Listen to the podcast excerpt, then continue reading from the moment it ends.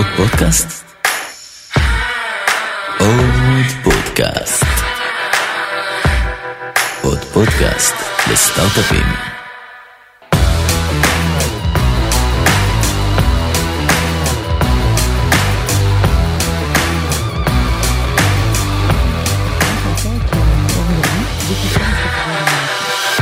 הקודם דיברנו קצת על מתי הזמן הנכון להביש מכירות לחברה שלכם, איזה סוגי פרופיל קיימים ומה האלטרנטיבות, וגם על הכניסה של דינמיקי לשוק האמריקאי.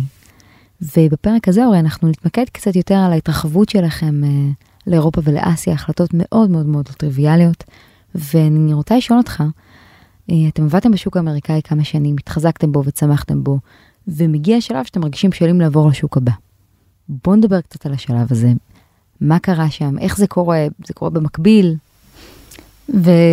ובעצם כשהגעתם, כשהחלטתם שאתם נשארים בארצות הברית, הייתה, הייתה הצלחה מאוד גדולה שם. כן, מה זה נשארים? מתחזקים בארצות הברית. מתחזקים כן. לגמרי. זה הזמן, אנחנו מרגישים מספיק בשלים לעבור לשוק הבא. מתי זה קרה, או שזה קורה במקביל, זה קורה... זה קורה במקביל. אתה ממליץ אה, לעשות את זה במקביל, או להתייצב קודם כל לשוק אחד, ואז, אז אני נזהר מלהמליץ אבסולוטית, מה הניסיון שלכם? כן, כי אני זוכר שמזמן אה, אריאל מייסלו סיפר לי על החוויה שלו בפסווה, לפני הרבה שנים, וסיפר כמה שהוא ניסה בארצות הברית ופתאום הוא הצליח ביפן בלי שהוא בכלל תכנן. אני לא חושב שצריך לפסול אף שוק, אני מנסה לתת, כשאת אומרת המלצה, למה אני חושב יהיו את הסיכויים הגדולים ביותר. אז אה, ארצות הברית, מכלול הפלוסים שלה הוא גדול מאוד. אני חושב שקשה מאוד לחברת הייטק ישראלית לא להיות שם. אבל האם זה המקום היחיד והאם צריך לשים את כל הצ'יפים שם? אני גם חושב שלא. צריך שבהחלט חלק מהצ'יפים יהיו שם, כולל להבין את החסרונות שבזה את הפרשי השעות, את קצת הבדלי התרבות, את זה שאי אפשר להתייחס לצוות אמריקאי, בטח לא לצוות אקזקיוטיב אה, אמריקאי, כמו שאנחנו מתייחסים לחבר'ה שלנו מהצבא או מהקיבוץ, זה לא עובד.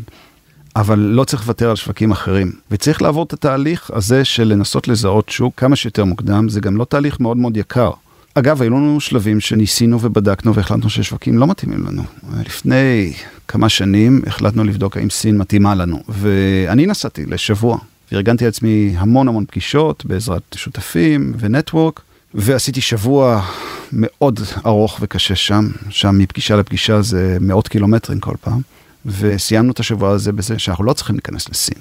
בגלל, מכלול הפרמטרים היה, א', באמת לא הרגשנו דרישה מאוד גדולה, ב', יש להם לא מעט חברות מקומיות שעושות חלקים מזה.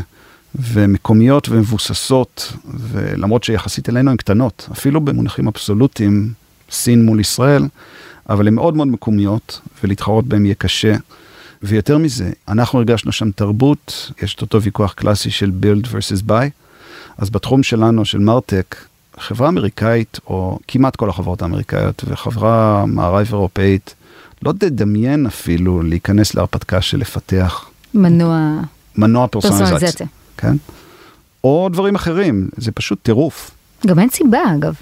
בטח שאתה יכול אה, יש- למצוא חברות כמוכם זה, ולזכור את זה שירותיה. הגיוני לה- להרגיש ככה, אבל הרבה חושבים אחרת. זאת אומרת, בסין ובהודו וגם בישראל, לא מעט פעמים שמעתי, אנחנו נפתח את זה לבד. עכשיו, אנחנו עם 220 איש מנסים לעשות את זה שבע שנים ועוד לא שכללנו את זה עד הסוף. אבל יש לגמרי חברות שעושות את זה לבד. אגב, ה top top tier עושות את זה טוב, זאת אומרת, אמזון פיתחו את זה לבד.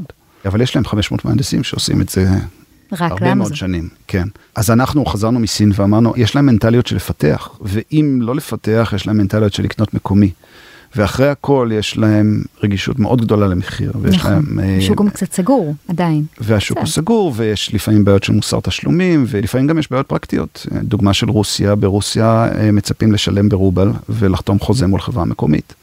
אה, יש לפעמים בעיות אה, של תקנות. אז איך אתם פותרים את זה נניח ברוסיה? אנחנו- שותף אנחנו מקומי? לקחנו ו- שותף מקומי שעושה בילינג, והחלטנו לא לפתוח חברה שם, אבל זה מקרה ספציפי, איך היינו יכולים מצאתם לפתוח אותו חברה. נניח? כשמחפשים, מוצאים בסוף. אבל כן, זה מאוד שונה מכל מקום אחר. דרשו לעבוד, מה זה דרשו? זה ממש, בחלק מהחברות זה תקנה שאי אפשר בלעדיה. לעבוד ברובל ולעבוד מול חברה רוסית. אה, אז אתה צריך להתגבר על זה. נגיד מרוסיה חזרנו ואמרנו, יש קשיים, אבל יש שוק גדול, יש פוטנציאל, וגם העלות הכניסה היא לא יותר מדי משמעותית. יכולים למצוא עובדים שהם דוברים אנגלית, ואכן מצאנו.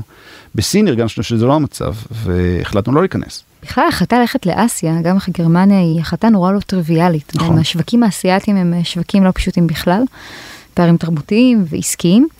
וכשנכנסתם בעצם לאסיה, פתחתם את רוב מזרח אסיה, מהמם. ופתחתם את המשרד בסינגפור, נכון. ולא בהונג קונג, גם הרבה חברות אוהבות ללכת נכון. להונג קונג. מה היו השיקולים באמת ללכת לסינגפור, ובכמה מאמץ זה היה כרוך, ואגב, הכי מעניין זה כמה מהר ראיתם מהשוק הזה פירות. אז אסיה זה, זה השוק שאני מתעסק איתו הכי הרבה בשנים האחרונות. בעצם אצלנו התחלנו בארצות הברית וזה כבר רץ יפה, ואז עברנו לאירופה, ובוא נגיד בשנתיים האחרונות זה גם כבר רץ יפה, ועכשיו אני מתעסק כמעט אך ורק באסיה. קודם כל לקרוא לזה אסיה כמכלול אחד זה טעות. כן, זו, זו שגיאה לגמרי, יש את אה, יפן זה מכלול, וסינגפור, לא, מי, מי, שלא, וקוריאה. מכ... מי שלא מכיר מספיק, ו... זאת אומרת, עצם זה שקוראים לזה ריג'ן אחד אייפאק, זה חוטא למטרה, זה לא שניים ולא שלושה ריג'נים, זה הרבה יותר. גם אנשים צריכים להבין את, את המרחקים. ממערב אינדונזיה למזרח אינדונזיה זה כמו מלונדון למוסקבה, אוקיי? זה הרוחב של אירופה. וזה מדינת איים אחת עם אוכלוסייה ענקית. הנה אמרת, המשרד שלנו בסינגפור, טיסה מסינגפור ליפן זה שבע שעות. זה לא אותו ריג'ן. לא, בכלל לא. ואם נכנסים לאוסטרליה, ניו זילנד, תרבות נורא שונה. והולכים מערבה עד להודו, גם כן, הקשר הוא מקרי בהחלט. אה, אבל בכל זאת, אסיה, אנחנו עשינו בדיוק את מה שסיפרתי לך קודם, הלכנו לכנס, שידענו שהוא כנס משמעותי וגדול וחשוב, שהיה בסינגפור. והגענו אליו וראינו את המצב של התעשייה, וראינו שהיא רותחת. וראינו שהמתחרים שלנו לא שם. אגב, מאותן סיבות שאמרתי לך קודם, פוחדים ורחוק ושפה וקשה ומטבע, שאנחנו ראינו את זה כיתרון. גם חברות סינגפוריות, אגב, הרבה מאוד אוהבות לעבוד עם חברות שיש להן משרד מקומי. גם נכון, רואים את זה המון. שלא לדבר על זה שהם אוהבים ישראלים בצורה יוצאת דופן. אחת המדינות היחידות בעולם שכל פעם שאני מגיע ל passport control הם אומרים לי, "אה, אנחנו אוהבים אתכם ישראל. נכון. אה, חבל שאין יותר כאלה. ואני טס דרך טורקיה, לצערי שם זה לא קורה. לא, זה היה פחות. הלכנו לכנס וראינו שהתעשייה רותחת. וחזרנו ותוך חודשיים שלושה חתמנו על כמה עסקאות. וזה נדיר גם אצלנו שה sale cycle שלנו יחסית קצר, זה לא קורה הרבה. ואז אמרנו, קודם כל מעניין, כן? ספציפית סינגפור מה זה קצר, ואסיה אגב? בכלל. גם שלושה, שישה. כן, כן. את העסקאות האלה סגרנו תוך חודשיים שלושה. זה מאוד מהיר, אגב, יחסית לאסיה. נכון, אבל בגלל זה אני אומר, סינגפור היא לא אסיה הקלאסית. ואז התחלנו לחשוב על זה, ואמרנו שבטח שווה לבדוק את זה עוד, ונסענו עוד קצת והסתכלנו וראינו מה קורה, וגם התחלנו להתעניין אם רוצים לפתוח משרד אז איפה כדאי. ובעצם היו רק שני מקומות רלוונטיים, שזה או הונג קונג או סינגפור, כשחושבים על איפה לפתוח משרד לחברה ישראלית. והסיבות זה א', כמה קל לפתוח חברה וכמה מחסומים יש. לפתוח חברה בסין זה קשה. לפתוח חברה בסינגפור זה ממש קל. חברה, חשבון בנק, אנטיטי וכולי. ב', כמובן דוברי אנגלית ואין שום בעיה להסתדר שם. אה, ג', זה האב פנטסטי, להגיע ממנו לכל מקום זה נורא נורא קל. גם יש, המון זרים. יש שם המון זרים, שזה גם פוטנציאל אפרופו הגיוס. ב- גיוס כן, לקוח, נכון. גיוס גם לקוחות וגם אה, אנשים, כן. ועשינו בדיוק את מה שאמרתי לך, הלכנו וחיפשנו אצל המתחרים שלנו ואצל הלקוחות שלנו. היה לכם סיפור נורא יפה, נכון? עם המנהל כן, ריג'ן שם. אנחנו, היה מישהו שאני נורא רציתי, עבדתי מאוד קשה להביא אותו מאחד הלקוחות שלנו, והוא אמר לי לא, ונורא נורא התבאסתי. איך הוא קיבל את זה, אגב, ששאלת? לא, אני חושב שהוא, בטח פנו אליו זה הרבה מחמיא, חברות. נכון? כן, זה צעד מחמיא, מאוד אבל לגיטימי לעשות אותו. למערבי, הוא ספציפית, הוא אירופאי, אז למערבי שנמצא בסינגפור, אני מניח שיש הרבה פניות לחברות טכנולוגיות. אני חושב שהוא התרשם, אבל זה היה לו צעד גדול מדי. גם בטח היה לו נוח איפה שזה קרה, אותה חברה נרכשה בזמנו אחר כך. ו... אני נורא התבאסתי וחיפשתי אחרים וראיינתי המון המון זמן. אפרופו, כחלק מהמנטרה של לגייס אצל מתחרים או לקוחות, לא כל כך חשוב לעבוד עם ריקרוטרים, כי אתה מכיר את המתחרים שלך, ואתה מכיר את רוב הלקוחות הפוטנציאליים שלך, ומשם עבודת לינקדאין ואפשר למצוא אותם. חצי שנה אחר כך דיברתי בכנס שם, והוא ראה שדיברתי בכנס, הוא קבע להיפגש, והוא אמר, ראיתי מה עשיתם במקומות אחרים ועקבתי אחריכם, ועכשיו אני כן מעוניין. אגב, כבר היה מועמד אחר בשלב מתקדם, שהיה לא נעים להגיד להוא לא, אבל בסוף גייסנו אותו, אותו. כן. הוא הקים שם את כל הצוות, מבאמת לשכור משרדים ולקנות ריהוט. ועד הלקוחות שלנו בריג'ן, ולפני כמה חודשים הוא עבר חזרה לאירופה, ועכשיו הוא מנהל את- את השוק הספרדי אצלנו ועושה עבודה פנטסטית. מקסים, אז כמה שנים הוא בחברה כבר? מתקרב לשלוש שנים אני חושב. וואו. וחברה שבעצם מגיעה אליך ואומרת לך, אורי, אנחנו מתלבטים ללכת ל... בוא ניקח את סינגפור כדוגמה, מהמם. כהאב שאנחנו רוצים להתחיל. אתה ממליץ להם, מה הם צריכים לדעת על השוק הזה ספציפית ושווקים באזור? אז קודם כל אני ממליץ, אסיה זה המקום הבא, והגידול שם הוא פנומנלי, הוא מדהים, והפוטנציאל הוא כמעט אינסופי. אבל האתגרים הם בדיוק באותה רמה של קושי. שוק פרגמנטד לחלוטין, הבדלי תרבויות עצומים, מוסר התשלומים, פתיחות לשלם עבור טכנולוגיה או עבור שירות היא שונה לגמרי בהודו או באוסטרליה. שלא לדבר על יפן או סין, שזה ממש מקומות אחרים לגמרי. אז אני בהחלט הייתי ממליץ, וסינגפור, הונג קונג, ואולי אפילו יפן, אם השוק היפני הוא רלוונטי, הם מקומות שהנחיתה היא יחסית רכה, בטח סינגפור והונג קונג. כי זה אמ, פינה מערבית בתוך אסיה. אה, מערבית לא רק בשפה, במנטליות, למשל אם רוצים לעשות רילוקיישן, זה נחיתה סופר רכה, עבור גם ישראלים, גם אירופאים, גם אמריקאים. הייתי ממליץ בדיוק את אותו תהליך של לגייס country manager, והייתי ממליץ לגייס, אם הולכים לסינגפור או להונג קונג, country manager זר. country manager זר, אבל הייתי ממליץ במקומות האלה דווקא ללכת על expat. זאת אומרת, כן? על, כן, לא על מישהו מקומי לחלוטין שינהל את ה region, אלא על expat בשביל לקצר את הבדלי התרבויות קצת. אפילו מול סינגפור או מול הונג קונג, לעניות דעתי שווה לקחת אירופאי או אמריקאי או מישהו מערבי, שגר שם הרבה שנים. דובר את השפה המקומית בדרך כלל. אם זה סינגפור או הונג קונג אז הוא ידבר אנגלית. אם זה יפן אז דובר יפנית, או סין זה, זה דובר סינית, אז הוא צריך להיות שם מספיק שנים בשביל זה. אחר כך הוא יגייס צוות מקומי, וזה מצוין. בטח צוות ה post-sale שתומך בלקוחות. גם צוות ה sales עצמו יכול להיות מקומי או יכול להיות לא, זה תלוי באיזה region. אבל את אותו מנהל שהוא הקשר לישראל, אני מצאתי ש... והיו כמה ניסיונות לא טובים, שזה הרבה יותר טוב לשכור אותו סוג של אקספאט שיגשר את הפער. אבל בשלב קצת עדיין יותר uh, מאוחר, זאת אומרת לא בשלבי הקמה ראשונים, פחות בשנים הראשונות, נכון? כי צריך לשווקים האלה הרבה מאוד קשב. זאת אומרת, השווקים מאוד נאמנים, זה אני יודעת כי יש לנו לא מעט משקיעים נכון. מהאזורים האלה. Once חתמת איתם, הם הולכים איתך, יש לנו חברות שאני יודעת שעוד הרבה לפני נכון. זמני חיברו אותם ללקוחות יפנים, הם עשר שנים כבר איתם. הם אנשים אגב מקסימים ברמה האישית, אבל אתה צריך לתת להם חוברת כזאתי, נכון. איזה 100 עמודים, על המוצר, אז צריך גם באמת לוודא שיש אנשים בצוות ש... כמו שאמרתי, היתרונות והחסרונות שם הם שניהם ענקיים. מה שאמרת על אסיה לעומת ארה"ב, בארה"ב גילינו שלקוחות יעזבו אותך בגלל פרומיל של הבדל במחיר או value שאתה נותן להם מול המתחרים.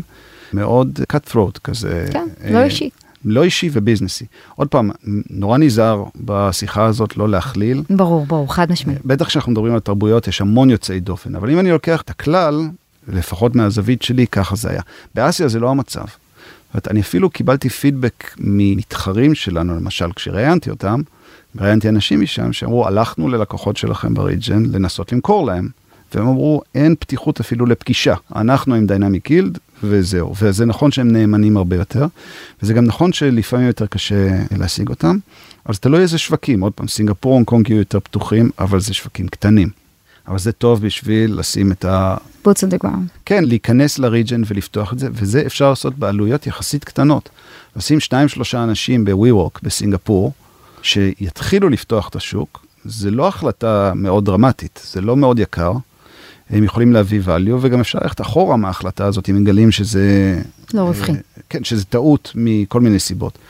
אה, לשים צוות של 30 איש ולשכור להם משרדים ונדל"ן וכולי, זה כבר החלטה שקשה ללכת ממנה אחורה. אז דיברנו קצת באמת על המזרח, וקשה לא לדבר על הודו, כי יש לכם איש מכירות שם. כן, איך השוק הזה נראה? מה הקשיים המרכזיים בשוק הזה? כן, יש לנו איש מכירות בהודו, ש... אשת מכירות בהודו, שמרב המכירות שלה עושה מחוץ להודו. מחוץ להודו באזורים. אה, ליד הכל. יחסי, שעה, כן. שעתיים טיסה מהודו. איך היה הגיוס שלה? גם אותו דבר, אותו... מתחרה. מתחרה. עבדה אצל מתחרה שלנו. זה עובד, באמת שזה עובד. הודו היא קשה, הודו היא קשה מאוד, אבל זה עוד פעם, זה נורא מפתה, כי זה שוק עצום, זה שוק ענק. בהודו יש שכבה של עשירים עשירים, שזה סדר גודל של 80 מיליון איש. יותר גדול מגרמניה. זה השכבה של הסופר עשירים. עכשיו, רק לטרגט אותם, אני מדבר מבחינת אוכלוסייה, זה שוק. אבל הודו, לפחות בחוויה שלנו, הייתה מאוד מאוד קשה. אותם פרמטרים שאמרתי קודם, יש שם גישה של build versus buy של build, הם מאמינים וחלקם גם מצליחים לפתח לבד. יש שם אה, רגישות מאוד מאוד גבוהה למחיר, מאוד גבוהה. אה, זאת אומרת, יש, לנו יש price list... איפה ראיתם את זה? כל מקום. כל לקוח פוטנציאלי, ה price list המערבי שלנו לא מחזיק מים. כי הלקוחות פשוט המקומיים מציעים מחיר. קודם כל יש שחקנים מקומיים שמציעים את זה בשבריר של המחיר. בכלל, אה, יש שם רגישות הרבה יותר גדולה למחיר. וגם דברים אחרים, כמו כמה קל לגבות את הכסף שם, אה, נושא של חוזים. עד היום חוזים להודו הם אה, על נייר רגיל. בדואר. כן, מגיע בדואר, חבילה עם צילום של שטר. עכשיו, עוד פעם, דברים משתנים ודברים מתפתחים ומתקדמים. על עצם השיחה שלנו פה היא שיחה שמכלילה. אני, לא רק שאני בטוח, אני יודע שיש חברות ישראליות שמצליחות בצורה פנטסטית בהודו. אנחנו ספציפית, לנו היה יותר קשה. מה שכן, אותה אשת מכירות שלנו בהודו, היא לא מוכרת הרבה בהודו, אבל היא עובדת יפה מאוד במקומות אחרים בעולם. הודו עדיין היא האב לא רע, בטח לאזור הזה. אז היא עובדת בהרבה מדינות באזור, והולך לה יפה מאוד. וגם, זה לא החלטה יקרה, אנשי מכירות בהודו הם זולים מאוד. אם מסתכלים על הפלוסים, אנשים שהם דוברי אנגלית, שמתקדמים טכנולוגית, לא יקר לזכור אותם. או שהיא לא, מקומית? לא, מקומית לגמרי. זאת אומרת, הרבה פעמים יש תפיסה, לרוב היא נכונה, שכדי לפעול בשוק הזה אתה צריך שותף מקומי.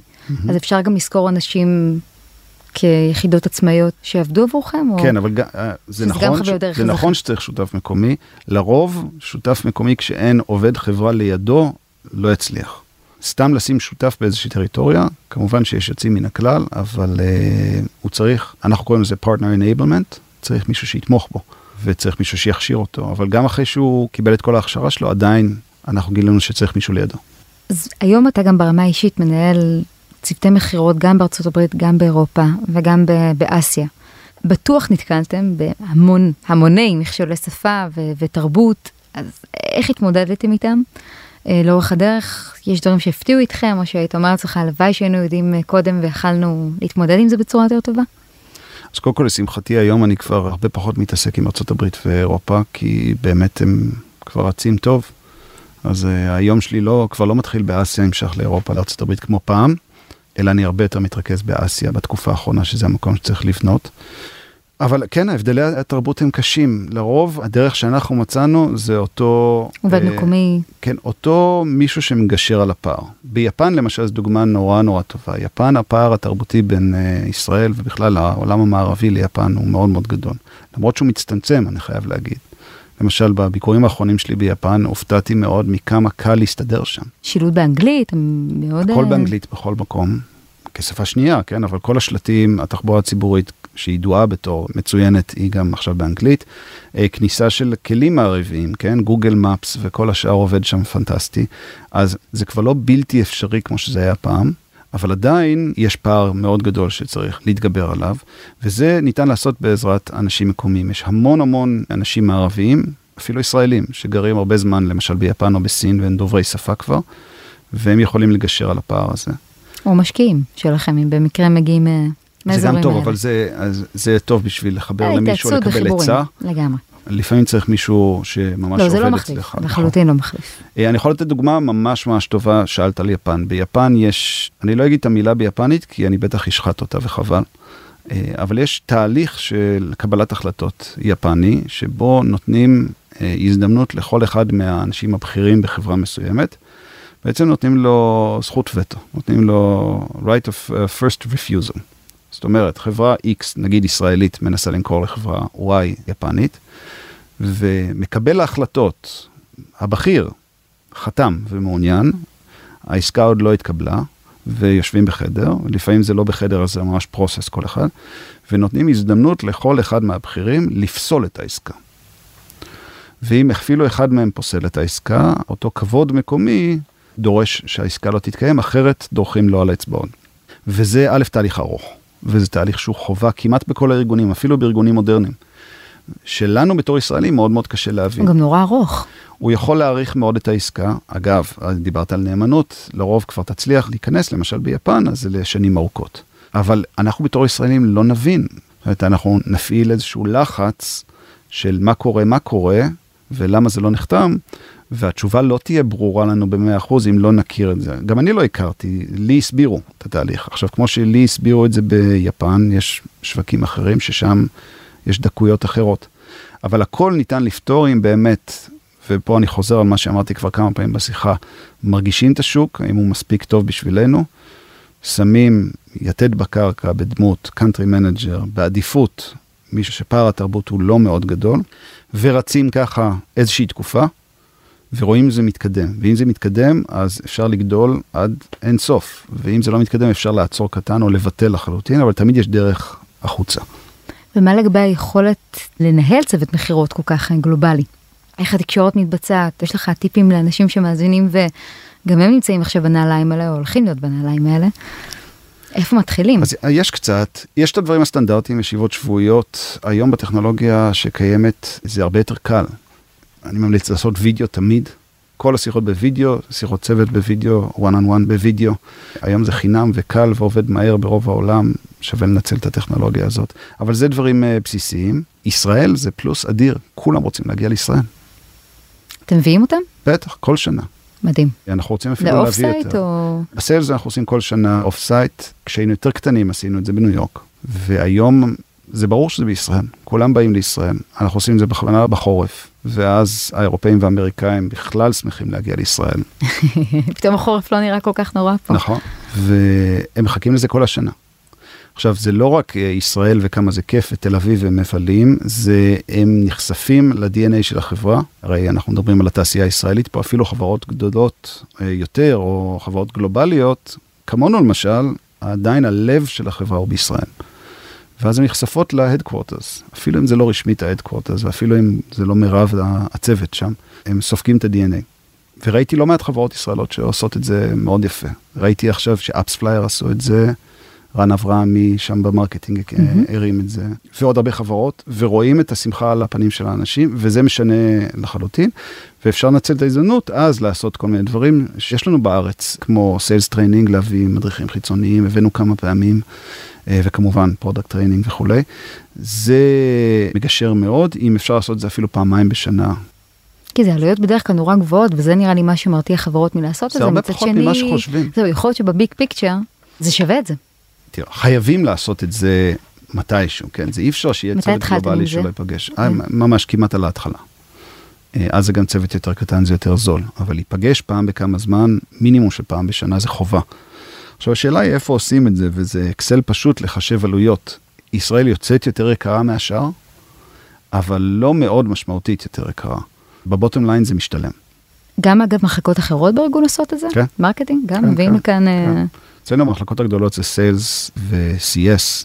CS עושים הרבה דברים בארץ, גם במשרדים אחרים בעולם, כי זה חשוב גם לבקר את המשרדים המקומיים, אבל אה, להגיע לארץ זה פלוס, שווה לנצל את זה. התהליך מכירה הוא קצת שונה בכל מקום, או שיש רמה של אחידות מסוימת וכל אחד עושה אדפטציה לתרבות שלו? אז פה זה ה-50% מדע, 50% זה אומנות. כשאנחנו מנהלים, או בתור מנהלים, אנחנו נותנים את החלק המדעי. קשה מאוד ל... יעדים, ל... אני מניחה שקצת שונים. כן, אבל לא, גם ה-processes ואיך מוכרים, גם העמקה, זאת אומרת, אה, אנחנו הבאנו הרבה פעמים sales trainers, ועשינו playbooks של איך מוכרים, ואם יהיה לנו זמן אחר כך אני אתן דוגמה אחת שאני חושב שהיא מאוד רלוונטית. בוא נשמע. אנחנו עובדים עם אה, סוג של process שאני נורא מאמין בו, והוא נורא אינטואיטיבי, ולהפתעתי רוב הארגונים לא עובדים איתו. זה דבר שנקרא Go Forward Plan, או פנימית אנחנו קוראים לזה Buying Plan. זה בעצם שוב. סוג של תוכנית שאיש המכירות עושה עם הבייר שלו, שמפרט מהם המיילסטונס העיקריים מאותו רגע ועד מכירה. אה, עכשיו, למה איש המכירות לפעמים נבוך קצת לעשות את זה? כי זה מרגיש לו קצת שאלת קידבק, כן? ואיש מכירות לא טוב יעשה מזה שאלת קידבק, הוא יישב מול הבעיה שלו ויגיד, טוב, מתי אתה חותם? זה לא הכוונה. הכוונה היא, כשמציגים את זה נכון, אז קורה סוג של קסם. יושבים מול הבייר ומנהלים שיחה, אפילו לא רשמית, של איך תהליך הקנייה באותו ארגון מתבצע בסצנריו אופטימלי. לאו דווקא ספציפית לגבי התהליך הזה עכשיו. האם קיים אה, פרוסס ארוך של ליגל? האם רכש מעורב? ואם כן, כמה זמן זה לרוב לוקח? מי חותם?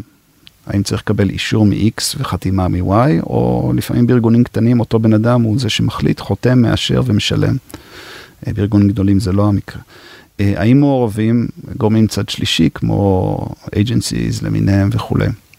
ברגע שפורטים את זה, ושמים את זה על איזה נייר, אני תמיד מלמד את האנשים שלי לנהל איזשהו דיון, בעדיפות לשרטט קוביות על לוח, לצלם את אותן קוביות, ולשלוח לאותו, לאותו בייר ולהגיד לו, אני רק מוודא שמה שכתבנו פה על הלוח הוא, הוא נכון. נכון. מתואם. ברגע שהוא עונה לדבר הזה והוא אומר נכון, קרה קסם. הוא התחייב פסיכולוגית, הוא התחייב בתת מודע. ואז קורים דברים נורא יפים, כשאם משהו מתארך, פתאום הצד השני מתחיל להתנצל. ידעתי שאמרתי שהליגל זה שבועיים, אני ממש מתנצל שזה כבר שלושה שבועות. וזה מדהים כמה התהליך הזה עובד טוב. אנחנו הפכנו את זה, אפרופו מסוג של אמנות למדע, זאת אומרת, זה תהליך חובה אצלנו. אנחנו מתעדים את זה, יש לנו בסיילספורס מקום ששומרים את זה. וזה חלק מהשיחות שלנו בוואן און וואן, אוקיי, בוא תראה לי את ה-go forward plan, ובוא נעבור עליו, ולמה המיילסטון הזה התאחר ומה קרה. השיח, גם הפנימי וגם החיצוני, נהיה הרבה הרבה הרבה יותר טוב. עכשיו, זה דוגמה למשהו שמאמנים בפגישה כזאת שנתית. והוא אחיד היום בכל העולם, זאת אומרת, זו פרקטיקה שהיא... הוא אחיד, להגיד לך שכולם עושים את זה באותה רמה או באותה איכות? לא. קשה לשלוט. אבל כן, הכנסנו את זה כנוהל בעולם, ואני חושב שהצלחנו אה, לצמצם את הפערים, אבל בהחלט יש הבדלי סטייל, וזה טוב, ככה זה צריך להיות, זה אותו 50% של אומנות. נכון, זה גם בסדר לתת לכל תרבות קצת את השיקול דעת המקומי שלה. ו... זה אפילו יותר מזה. אני גם כן כ-state of mind שוכר אנשי מכירות ותיקים. אומרת, SDRs למשל, אין לי שום בעיה שיגיעו כמעט ללא ניסיון. אנשי presale, אני לא דורש הרבה ניסיון. אנשי מכירות ב enterprise sales, אנחנו לוקחים... מה זה ניסיון? מה זה ותיק מבחינת... אה, אה, לפחות 5-7 שנים ניסיון, לרוב הרבה יותר. יש אצלנו כאלה עם 10 ו-12 בקלות. גם הרבה יותר יקר, אני מניחה. זה יותר יקר, אבל זה עלות שולית לעומת מה שמחזירים. בגלל זה אני לא מתעקש איתם על סטייל, אני הבאתי אותם בשביל להביא את הסטייל שלהם, וכל זמן שזה לא חורג מהנהלים שלנו בצורה משמעותית, אני מעודד את זה, אני בעד. הם עשו את זה שנים לפניי, והם המקומיים, לא אני, אז בהחלט. והיו לנו מעט מאוד בעיות עם זה. אז בואו נדבר, האמת ששאלה, אנחנו גם אה, עוד מעט אה, נגמר לנו הזמן, אבל השאלה שהיא נורא מסקרנת גם לשאול אותך, זה קצת על הממשקים של פיתוח עסקי ו sales, אלה שתי מחלקות שלפעמים בחלק מהחברות רצות ביחד, חלק מהחברות רצות לחוד, אה, ותמיד יש שאלה מתי המקל עובר, אתה יודע, יש הרי את ה marketing, את ה-BD, את ה sales, מתי המקל עובר בין ה-BD ל sales, קצת על הבדלים, על איך אתה בכלל רואה את זה. דיברנו על זה אני ואת לפני זה. נכון. אני לא אוהב את הטייטל BD, סליחה, כי זה לא, זה הכל בסדר. אה, חי איתו בשלום. לא, אבל אני לא אוהב את הטייטל BD בחברות טכנולוגיות שמוכרות. זה למשל מאוד מתאים ב-VC שרוצה לעשות פיתוח עסקי עבור חברות הפורטפוליו שלו, זה קלאסי, זה מאוד מתאים. בחברה טכנולוגית שמוכרת מוצר או שירות, לי, וזה ממש אה, אישי שלי, לי זה מרמז על משהו לא מדיד, על משהו קצת פלאפי. לדעתי יש או סיילס, או שיש channel and partnership. שניהם לגיטימיים לגמרי, וצריך להבין מה זה BD. האם הוא מביא top of funnel? האם הוא מביא שותפים, האם הוא מביא מפיצים, או... עכשיו, אפשר לאפות תפקיד BD כדי שיהיה מדיד ונכון. איך? האתגר הכי גדול. אם זו חברה שמוכרת, אז בסוף מודדים contribution ל pipeline. נכון, אבל לפעמים כדי להבשיל channel מסוים יכול לקחת גם שנה וחצי. בסדר, אז, אף אחד לא אמר שה sales cycle של אותו בן אדם צריך להיות קצר. וככל שהשנים יעברו אז יהיה לו יותר ויותר. אפרופו, אני מחזיר לתחילת תחילת השיחה שלנו, אני רואה לפעמים חברות צעירות שאומרות, יאללה, יש מוצר, יש 20 איש שפיתחו את המוצר, יש צוות הנהלה, בוא ניקח איזה BD קטן ושיתחיל לרוץ. זה שגיאה, אפילו באיך שאומרים את זה. למה? אני חוזר למה שאמרנו קודם, ששווה לקחת מישהו יותר בכיר מאשר רק מישהו שנושא תיק, אה, כדי שגם ייתן פידבק וידע לבנות מודלים, מודלים של תמחור, אה, חוזים, ולא רק ילך וימכור. וב' לא צריך להתבייש לקרוא לתפקיד הזה בשמו. נכון, זה בדיוק מה שבאתי להגיד, שהרבה מה-BD דווקא האוריינטציה שלהם היא כן מאוד סיילסית, הרי בסוף אתה בא ואתה מוכר. אז תהיה איש מכירות, נכון. למה להסתיר את זה? אגב, גם כן נושא לדיון, אני מכיר המון חברות שלא כותבות sales בכרטיס ביקור. אנחנו כותבים sales, אני לא חושב שזה משהו שצריך להתבייש בו, זה מקצוע שהוא מכובד, דיברנו על זה שהאמריקאים עשו מזה מדע מאוד מאוד מכובד. אם עושים אותו נכון, אז החלקלקות הזאת שנלווית, או הפחד, יכולים להיעלם. עכשיו, אני מבין שיש מקומות שיחליטו לעשות את זה מסיבות קוסמטיות, אבל אם זה איש מכירות, אז זה איש מכירות, אז הוא נמדד ב-revenue, הוא נמדד ב pipeline והוא נמדד ב activity. אתם רוצים לקרוא לזה BD, אתם רוצים לקרוא לזה שם אחר, הכל לגיטימי. השאלה היא רק באמת מה התפקיד. עכשיו, אם זה תפקיד sales, אז לפחות פנימית תקראו לזה sales, תגידו שזה מישהו שמוכר. החשש עם BD זה שהוא יתבדר. ובאמת צריכים להבין את ה business. אם אותו BD אמור לתרום ל top of funnel, אז מגדירים את זה מאוד טוב ומודדים כמה הוא תורם ל top of funnel ובונים לו comp plan שמבוסס גם על top of funnel וגם איזשהו משהו של סגירה אם זה מישהו שמביא channel partnerships וכולי, ניתן לשים יעדים כמותיים, בין אם ב-pipeline contribution או בכמות שותפים שהוא מביא, או בכמות ה-revenue שהשותפים שלו יביאו. או להגדיר לקוחות אסטרטגיים שהוא בעצם מטפל בהם ומוביל את התהליך. נכון. אבל להשאיר אמורפי, BD כזה, אני לא אוהב את זה בחברה של מוכרת מוצר או שירות, ואני חושב שזה פתח לאבטלה סמויה. אגב, גם בשביל אותו בן אדם, אני חושבת, אתה בסוף כן רוצה לגמרי, לבוא כן. ולהראות, העסקתי, אבל באמת, אני מדברת כ-BD בקרן, אבל זה באמת נכון. זאת אומרת, זה נורא קשה שהתפקיד הוא לא מדיד. אה, ויש מקומות שזה אגב, נסבל. הראשון שזה קשה לו זה אותו עובד, כי הוא אף. פעם לא יכול להראות. נכון, או שזה ייקח לו המון זמן, כן. ולפעמים זה קשה לחזות, בטח אם זה תפקיד שהוא יחסית תפקידי כניסה. ואז באמת נשאלת השאלה, אולי באמת כמו שאתה אומר, אפשר להציב יעדים, צריך להרגיש גם את המוצר, וגם נראה לי שזה לפעמים קצת עוול להביא פונקציה כזאת לפני שה-go to market אולי פוצח. כי אתה מצפה שיהיה בן אדם שילך ויביא, אתה יודע, ימצא צ'אנלים חדשים, ימצא שיתופי פעולה. כדי להביא את האנשים האלה הם צריכים להרגיש סופר בטוחים. זאת אומרת, במוצר כי הם הולכים למכור אותך, כי הם מביאים אותך, דוגמת מקינזי, ללקוחות שלהם, הם שמים את השם שלהם עליך. אז זה גם נראה לי שיקול קצת ברמת ההגינות. נכון, צריך לזכור, זאת אומרת, מבחינת מה יוצא לאותו עובד, מתחבר גם לצד האמריקאי של הדברים, מביאים איש מכירות אמריקאי, בטח בכיר, הוא מצפה ל comp מתאים. רוב ה comp מגיע מ variable בחברה טכנולוגית, ואם אנחנו בשלב מאוד מאוד מוקדם, אז עוד לא כל כך מוכרים או לא יודעים לפצח את זה. קשה לבנות comp plan, ואז אנשי מכירות עוזבים, הם בסוף שם בשביל לפרנס את המשפחות שלהם, והשלב ההתחלתי הוא שלב רגיש.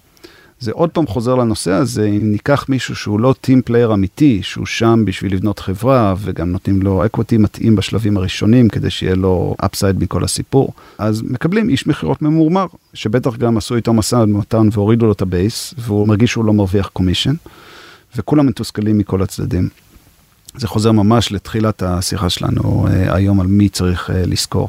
אבל אם כבר שכרנו אותו, אז לפחות בוא נקרא לילד בשמו. זה, זה איש מכירות. ואם בכל זאת אתם עושים פיתוח עסקי בסטארט-אפ, אז אה, תחשבו גם אתם וגם כחברה על המדדים.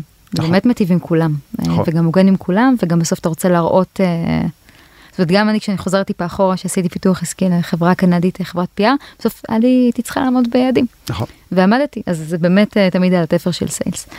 או, אה, או, זה גם אותו בן אדם יהיה הראשון שבזמנים קשים אה, יפטרו אותו, כי לא הבינו מה הוא עושה.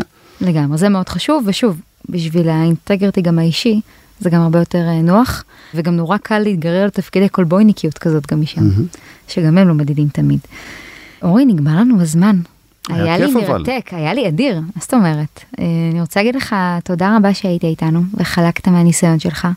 ולכם, אם תרצו להתייעץ עם אה, אורי בשאלות שקשורות לחברה שלכם, הוא ישמח לעזור. ואם יש לכם התלבטויות בנושא, אנחנו נפרסם גם את הפרטים שלו. שמחה רבה, כן. ותודה גם לנועם מאוד המקסים שעוזב לצערנו את גוגל פור סטארט-אפס ולגוגל על האירוח. אתם מקסימים ותומכים בנו מאוד, ותודה לכם המאזינים. נתראה בפרק הבא של עוד פודקאסט על כאבי גדילה.